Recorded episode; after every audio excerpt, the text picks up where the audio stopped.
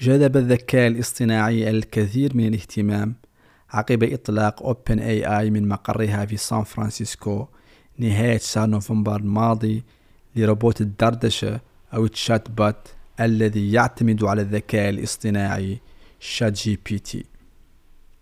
لكن ما هو الذكاء الاصطناعي؟ وكيف للآلة أن تعلم نفسها بنفسها؟ وهل يستحق شات جي بي تي كل تلك الضجة والاهتمام الذي حظي به؟ هذا ما سنتناوله في هذه الحلقة من بودكاست ركائز تقنية. هذه الحلقة يمكن أن تعتبر مدخلا وتمهيدا لمواضيع أخرى في الذكاء الاصطناعي سنتناولها مستقبلا إن شاء الله في حلقات قادمة. أتمنى لكم استماع طيب.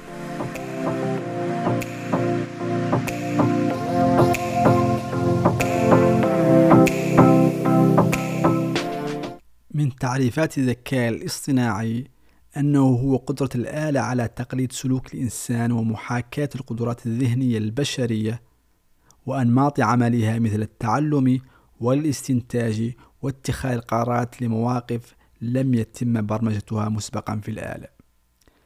فكرة إمكانية محاكاة أنشطة الإنسان من قبل الآلة هي في جوهر البحث والتطوير في الذكاء الاصطناعي. قد يكون من السهل الاعتقاد بناء على الانتشار الكبير الأخير للذكاء الاصطناعي أنه ظهر في السنوات الأخيرة فقط، لكن في الواقع كان الذكاء الاصطناعي مجال البحث الجاد منذ عقود. فقد بدأ استخدام مصطلح ماشين ليرنينج أو تعلم الآلة في عام 1959 عندما تساءل رائد علوم الكمبيوتر والذكاء الاصطناعي الأمريكي آرثر سامويل عما إذا كانت الحواسب يمكنها تعلم سلوكها بدلا من برمجتها للقيام بمهام محددة. كانت تلك النظرة للحواسب مختلفة تماما وبشكل كبير عن كيفية نظر معظم علماء الكمبيوتر للحواسب وقتها، إذ كان يجب إخبار الكمبيوتر بالضبط ما الذي يجب عليه القيام به من خلال سلسلة من التعليمات والأوامر الصريحة، ومعظم البرامج هي كذلك حتى في وقتنا الحاضر. فمثلا برنامج لتخزين نتائج مدرسة ما سيحتوي على أوامر بسيطة وواضحة، مثل إذا كان معدل التلميذ فوق 10 من 20 اكتب أنه ناجح بجانب معدله العام. لكن برامج الذكاء الاصطناعي مختلفة تماما، حيث نقوم بتزويد البرنامج بالبيانات والأدوات التي يحتاجها لدراسة مشكلة ما وحلها دون إعطائه أوامر أو إخباره ما الذي يجب عليه فعله، ثم نمنح البرنامج القدرة على تذكر ما فعله حتى يتسنى له التعلم من أخطائه وتطوير نفسه والتكيف.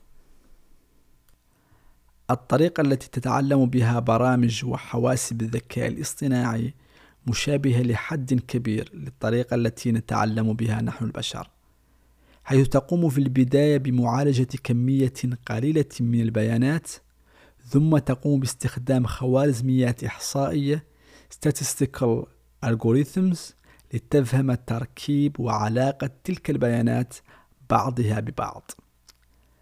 بعد ذلك تقوم تلك البرامج الذكية باستخدام خوارزميات معينة للبحث عن نمط أو أنماط متكررة في تلك البيانات لتصل إلى فهم أولي لطريقة معالجة تلك المعلومات والبيانات. سيعرض ذلك الفهم أو الاستنتاج الذي توصلت إليه في مرحلة ما على مدقق بشري أو مقارنته ببياناتها التدريبية السابقة Training Data لمعرفة ما إذا كانت تلك النتائج الأخيرة صحيحة أم لا. في أي وقت تعلمت الآلة شيئا جديدا يتم إضافته إلى قاعدة البيانات ليتم تخزينه في الذاكرة طويلة الأمد ليمكن تحسينه وملائمته بعد ذلك. في تعلم الآلة نحن نستخدم الذكاء الاصطناعي لمساعدة البرامج على إيجاد أنماط في مجموعة من البيانات الضخمة، وغالبا ما يجد أنماطا في تلك البيانات حتى الإنسان لا يستطيع ملاحظتها. لذلك نجد أن غالبية الشركات التي تتعامل مع بيانات ضخمة تستخدم تعلم الآلة والذكاء الاصطناعي لفهم تلك البيانات فهما أفضل.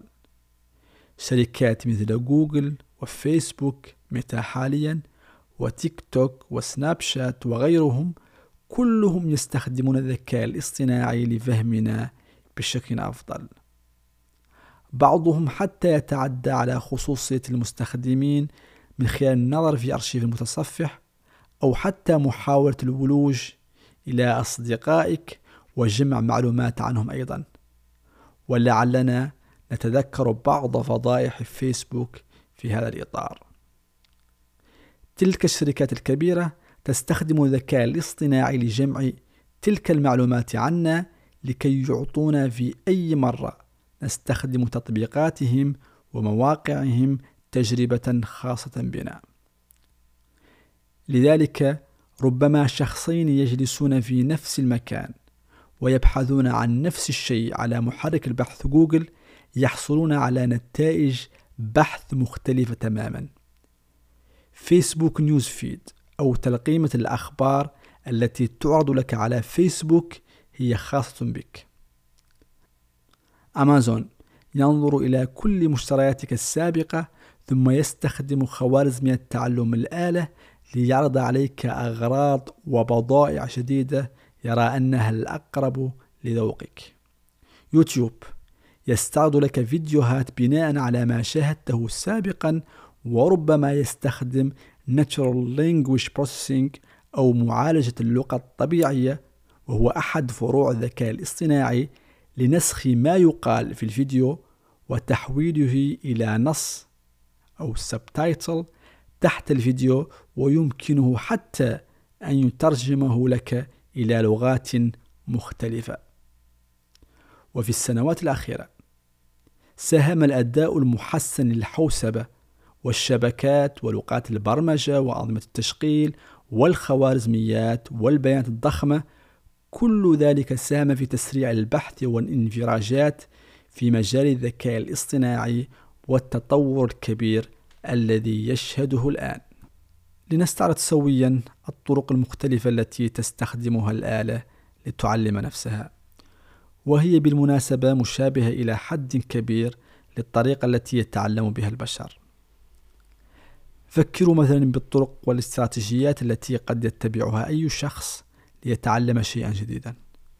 أنا مثلا لم يسبق لي لعب الشطرنج وأجهل قواعد اللعبة وكل التفاصيل الأخرى الخاصة بها، ولنفرض مثلا أني قررت تعلمها. سأكون أمام خيارات متعددة. أولا، إذا كنت أعرف شخصا خبيرا في اللعبة يمكنني أن أطلب منه أن يعلمني. سيبدأ بالتعليم أسماء مختلف قطع الشطرنج وكيف تتحرك على رقعة الشطرنج، ثم يلعب معي من أجل مراقبة مدى استيعابي لما تعلمته من الدروس النظرية، ويساعدني في فهم اللعبة بشكل أكبر ويصحح لي الأخطاء التي أرتكبها. ومع مرور الوقت سأتحسن في اللعبة، وينتهي أستاذي في الشطرنج من إعطاء الدروس وأبدأ في مواجهة الآخرين واللعب معهم، ويمكنني بعدها المشاركة في مختلف المنافسات والمسابقات التي تقام للعبة كلاعب الشطرنج. الخيار الثاني هو أني لم أستطع إيجاد شخص يعلمني اللعبة، سأضطر للاعتماد على طريقة ثانية لتعلمها. سأذهب إلى المنافسات التي تقام للاعب الشطرنج لأشاهدهم يلعبون لأوقات طويلة، وحتى يمكنني مشاهدة فيديوهات لمباريات الشطرنج على الإنترنت. لن يكون بإمكاني طرح الأسئلة، فقط مشاهدة المباريات بهدوء. بعد مدة وبعد مشاهدة آلاف المباريات سأتمكن من فهم اللعبة، فهم حركات القطع المختلفة على رقعة الشطرنج، قد لا يعرف اسماء القطع، لكن يفهم دور كل قطعة على حدة، والدور الذي تلعبه في الاستراتيجيات ونطاق الحركة المسموح لها به. وأكون بذلك قد تعلمت اللعبة فقط من خلال الساعات الطويلة التي قضيتها في المشاهدة والملاحظة. الخيار الثالث هو الجمع بين خيارين، الأول والثاني. عندي صديق يمكنه أن يعلمني قواعد اللعبة وأسماء مختلف القطع، لكن أيضا في نفس الوقت أقضي ساعات أخرى وأتابع أشخاصا آخرين يلعبون اللعبة لأتعلم منهم استراتيجيات جديدة. تلك الطرق الثلاثة التي ذكرنا تشبه إلى حد كبير طريقة الآلة في التعلم. في الذكاء الاصطناعي هناك طريقة للتعلم أو للتعلم الآلة تسمى Supervised Learning أو التعلم تحت إشراف، حيث يلعب علماء البيانات دور المشرف أو الأستاذ. يتولى أولئك العلماء مهمة تدريب الآلة على فهم القواعد الأساسية ويزودونها بالاستراتيجيات الضرورية. لنعطي مثالا مبسطا جدا، ونفترض مثلا أننا نريد للآلة أن تتعلم باستخدام طريقة التعلم تحت إشراف Supervised Learning لتساعدنا في توقع عدد السياح الوافدين كل شهر. في البداية سيتوجب علينا إنشاء بيانات مصنفة Labeled Data. تلك البيانات قد تكون على شكل جدول يحتوي على أعمدة وصفوف لتخزين بيانات عن كل شهر من السنة والطقس في ذلك الشهر وأي فصل من الفصول الأربعة تميز ذلك الشهر. تلك ستكون هي المدخلات inputs. أما output أو المخرج فسيكون عدد السياح الوافدين ذلك الشهر. بعد ذلك نستخدم خوارزمية من خوارزمية التعلم الآلي لفهم العلاقة بين مختلف تلك المتغيرات. كيف تؤثر المدخلات، وهي في مثالنا هذا الشهر وحالة الطقس والفصل، على المخرج وهو عدد السياح الوافدين. نحن بديهيا نعرف أن فصل الربيع مثلا يجلب سياحا أكبر، لكن الآلة تعتمد فقط لغة الأرقام على البيانات والإحصائيات. عليها أن تنظر لعدد السياح وتقارنه بناء على المتغيرات المدخلة. قد تلاحظ الآلة مثلا أن هناك علاقة بين الطقس في الشهر وكونه شهرا من أشهر العطل على عدد السياح. قد تلاحظ مثلا أنه كلما اقترب الشهر من نهاية السنة كلما زاد عدد السياح، وهذا ما يعرف في الذكاء الاصطناعي بنموذج البيانات أو Data Model. بالتالي كلما دربنا الآلة على كمية أكبر من بيانات التدريب Training Data، كلما كان باستطاعتها التنبؤ بشكل أدق عدد السياح في الأشهر القادمة من كل سنة. البيانات المصنفة هي الفرق الأساسي بين التعلم تحت إشراف والأنواع الأخرى من تعلم الآلة. الخيار الثاني للتعلم الآلة هو Unsupervised Learning أو التعلم الغير خاضع للإشراف. فمثلا الطفل الصغير يتعلم الكثير من الأمور بدون أن يعلمها له أحد، يتعلمها فقط من خلال المشاهدة والملاحظة. التعلم والاستفادة من الأخطاء هي السمة الأساسية ل Unsupervised Learning.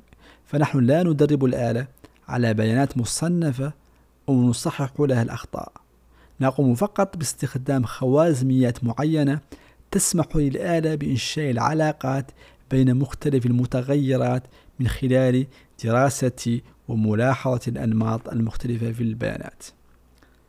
الخيار الثالث للتعلم الآلة يسمى Semi-Supervised Learning أو التعلم الشبه خاضع للإشراف، وهو مزيج من إيجابيات الموجودة في الخيارين السابقين.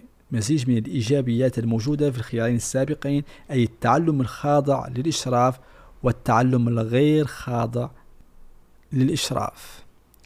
الخيار الرابع والأخير للتعلم الآلة هو Reinforcement Learning أو التعلم المعزز، وقد لاقى هذا النوع من تعلم الآلة الكثير من الاهتمام في السنوات الأخيرة، وهو مختلف تماما عن كل الأنواع التي ذكرناها سابقا، ويعد أكثر الأنواع الواعدة في مجال تعلم الآلة، حيث مكننا من نموذج وحل مشاكل مختلفة تماما عن التي كانت تحل باستخدام الأنواع السابقة.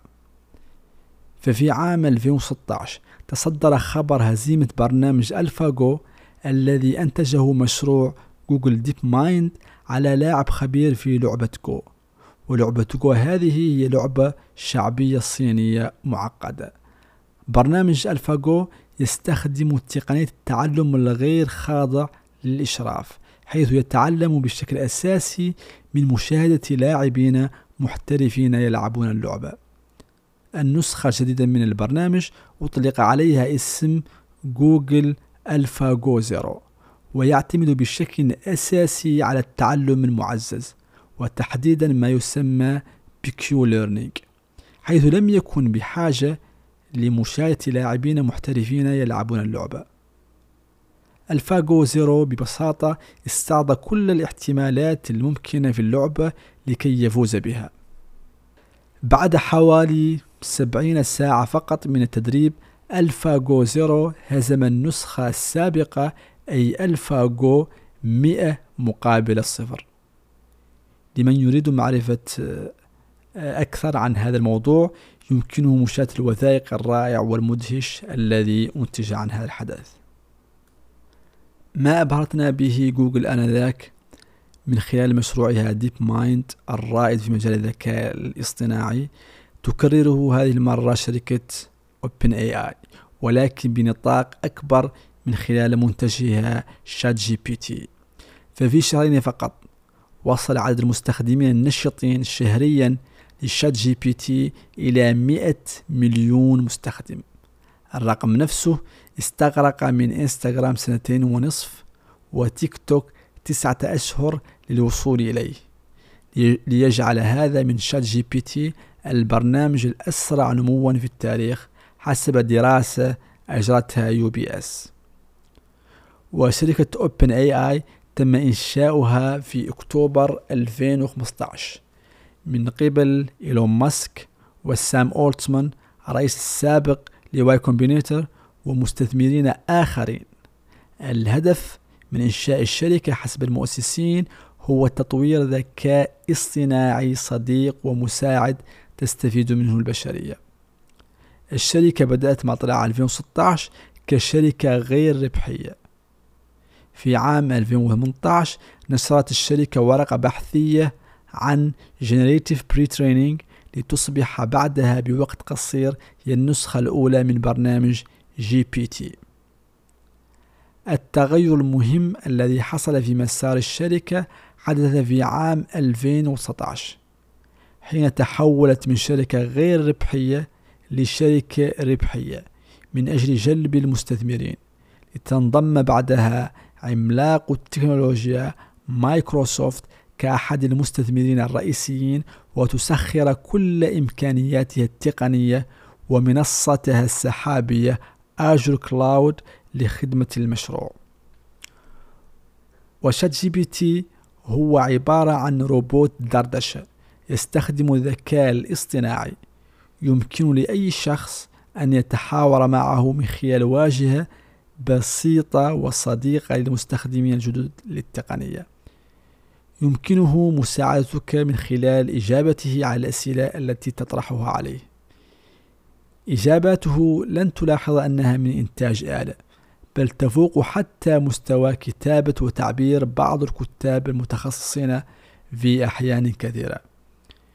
يمكنه أيضا أن يساعدك في مهام أخرى كتلخيص نص طويل، أو مساعدتك في إنشاء قائمة لمهام معينة، أو كتابة كود برمجي.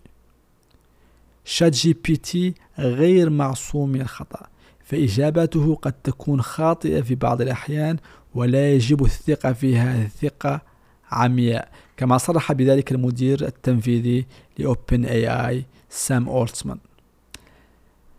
ما يعد مشكلة أيضا هو أن الإجابات التي يعطي حتى ولو كانت خاطئة يعطيها بطريقة وكأنه متأكد وواثق من صحتها. كنت قد سألت شات جي بي تي قبل أشهر من الآن، وتحديدا في شهر ديسمبر الماضي 2022، هذا السؤال: أين تقع مدينة شنقيط التاريخية الموريتانية؟ كان جوابه وقتها: شنقيط تقع في الحقل الشمالي من المملكة الموريتانية، على الحدود الغربية المشتركة بين الجزائر وتونس. واضح جدا كم الأخطاء والمغالطات في إجابته. أعدت عليه نفس السؤال وأنا أحضر لهذه الحلقة، أي بتاريخ 4 مارس 2023. كانت إجابته هذه المرة صحيحة نوعا ما، باستثناء أنه أخطأ في الولاية التي تقع فيها مدينة شنقيط التاريخية. ذكر أنها تقع في ولاية إنشيري، والصحيح أنها تقع في ولاية أدرار، وهذا هو نص جوابه: تقع مدينة شنقيط الأثرية في ولاية إنشيري، وهو الخطأ الذي وقع فيه.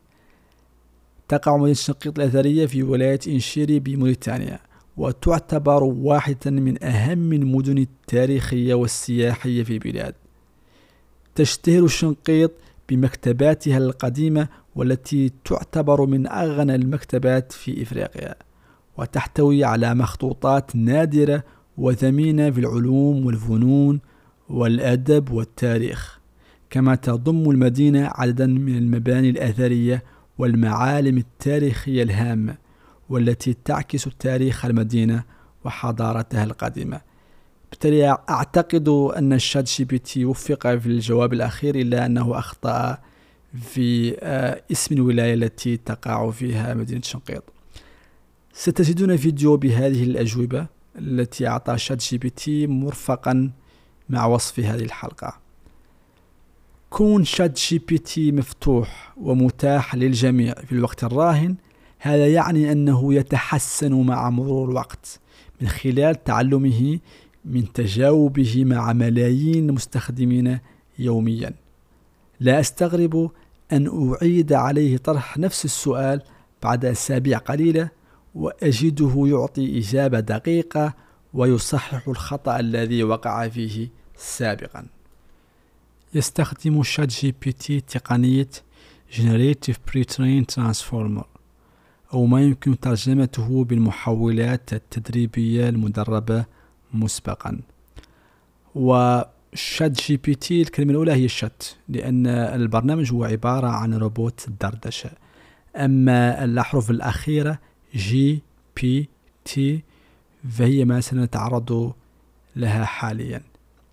جي اختصار كما قلنا لجينيريتيف، وجينيريتيف AI هو نوع من أنواع الذكاء الاصطناعي، حيث يمكن للأشخاص توجيه الحاسب من خلال أوامر نصية، ليقوم الحاسوب بإنشاء محتوى جديد وأصلي مثل النصوص والصور والفيديوهات والصوتيات وغير ذلك.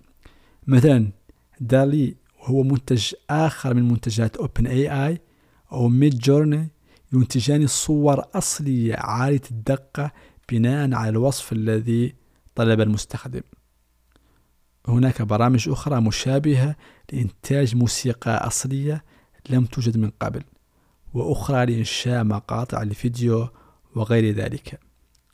لا حدود لما قد ينتجه هذا النوع من الذكاء الاصطناعي إلا مخيلة من يستخدمه. الأعمال الفنية التي كانت تستغرق ساعات طويلة ينتجها هذا النوع من الذكاء الاصطناعي في ثواني قليلة. الحرف الثاني الموجود في شات جي بي تي في جي بي تي هو حرف بي، وبي هو اختصار ل pre-training، أي مدرب مسبقا، أي أن شات جي بي تي تم تدريبه باستخدام أنواع تعلم الآلة التي شرحناها سابقا، فقد تم تزويده بكميات هائلة من البيانات الموجودة على الإنترنت. محتوى الويب لا منتهي تقريبا كان متاحا له ليتعلم منه، لكن ما يجعل مرحلة التدريب التي مر بها مميزة أكثر هو استخدام طريقة جديدة ومبتكرة استخدمتها OpenAI في عملية التدريب، وهي Reinforcement Learning from Human Feedback أو تعلم المعزز بإشراف بشري. صراحة لم أجد ترجمة إلى العربية متفق عليها بحكم أن هذه التقنية في تعلم الآلة جديدة. المهم أن هذه الطريقة تسمح بوجود تقييم بشري في مسار تعلم الآلة على النحو الذي يجعل ما تنتجه قريبا لمنتج بشري دقة وتناسقا، وهذا ما نلاحظه في النصوص التي ينتجها ChatGPT بشكل عام. الحرف الأخير الذي تم اختصاره في GPT هو حرف T، وT هو اختصار لترانسفورمر أو المحولات، وهو أمر آخر ميزة ChatGPT. وترانسفورمر هو نوع من أنواع NLP أو Natural Language Processing أو معالجة اللغات الطبيعية. طريقة ترانسفورمر لمعالجة النصوص أو اللغات الطبيعية، واللغات الطبيعية هنا نقصد بها اللغات البشرية كالإنجليزية والعربية وغيرها من اللغات. المهم أن ترانسفورمر صحح بعض العيوب التي كانت موجودة في الطرق التي قبله، وتحديدا طريقة Recurrent Neural Network Architectures التي أو ما يمكن ترجمتها بهياكل الشبكة العصبية المتكررة، وهي الطريقة التي كانت تستخدم على نطاق واسع للتعامل مع النصوص اللغوية ومعالجتها. هيكلة ترانسفورمر تسمح بالتعامل مع مدخلات نصية طويلة، ولديها ذاكرة تخزينية أكبر تستطيع خلالها تخزين الكلمات التي تعالجها لتفهم بشكل أعمق النص المدخل ومغزاه input context، وأيضا تستطيع كتابة مخرج نصي متناسق وشبيه بما ينتجه البشر إلى حد يصعب التمييز بين الاثنين. نماذج المحولات هذه أو Transformers Models تسمح بترجمة النصوص ترجمة عالية الدقة، تسمح أيضا بكتابة قصائد شعرية أو نكت، وحتى كتابة أكواد برمجية عالية الكفاءة. هذا شرح مبسط لترانسفورمر، وإلا فشرحه سيتطلب حلقة كاملة.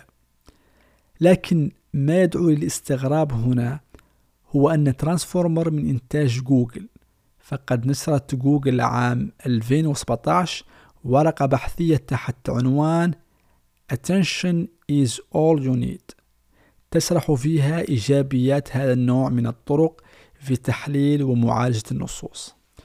وترانسفورمر نفسه المستخدم في شات جي بي تي والذي تسعى مايكروسوفت لجعله جزء من محرك بحثها بينج ومتصفحة إيدج، قد يهدد بقاء جوجل أو على الأقل يزعزع مكانتها في السنوات القليلة القادمة. في الختام أريد الإجابة على سؤال وردني كثيرا من بعض الأصدقاء والمتابعين، وهو يتعلق بالفيديو الترويجي الذي نشرته عن هذه الحلقة. الفيديو للشخص تم إنتاجه باستخدام الذكاء الاصطناعي وتحديدا برنامج ميدجورني. هذا الشخص يعرف نفسه بأنه ديلول، وهي شخصية في الموروث الشعبي الموريتاني عرفت بالحكمة والكياسة. السؤال يقول: لماذا لم يكن ديلول يلبس الزي التقليدي الموريتاني الدراعة؟ الجواب هو أن ما يتم إنتاجه عن طريق برامج Generative AI مبني ومستوحى من كمية البيانات التي استخدمت في تدريبها، وبرامج الذكاء الاصطناعي لم يتم تدريبها حتى الآن بالشكل الكافي على بعض الميادين الأكثر تخصصا، ولا على بعض المنتوج الثقافي لبعض الشعوب والثقافات. بالتالي كان صعيبا وصعبا عليها أن تجد في قاعدة بياناتها والبيانات التي تدربت عليها ما يسمح لها بإنتاج ورسم شخص يلبس الزي التقليدي الموريتاني. لكن لا شك أن OpenAI ستسعى لسد النقص في هذا المجال والتحسين من تغطيتها ومعالجتها للميادين التي يوجد فيها نقص حاليا. أرجو أن تكون هذه الحلقة أجابت عن بعض أسئلتكم حول موضوع الذكاء الاصطناعي وكذلك حول ChatGPT. وكما يقولون إذا عرف السبب بطل العجب. صراحة الموضوع معقد جدا، لكني حاولت التبسيط قدر الإمكان. أتمنى أن أكون قد وفقت في ذلك. شكرا لمشاركتكم هذه الحلقة مع من تعتقدون أن محتواها سيفيده. ستجدون روابط المصادر مرفقة مع وصف هذه الحلقة. تحية طيبة لكم، ونلتقي إن شاء الله في الحلقة القادمة من بودكاست ركائز تقنية مع موضوع جديد. دمتم بالصحة وعافية.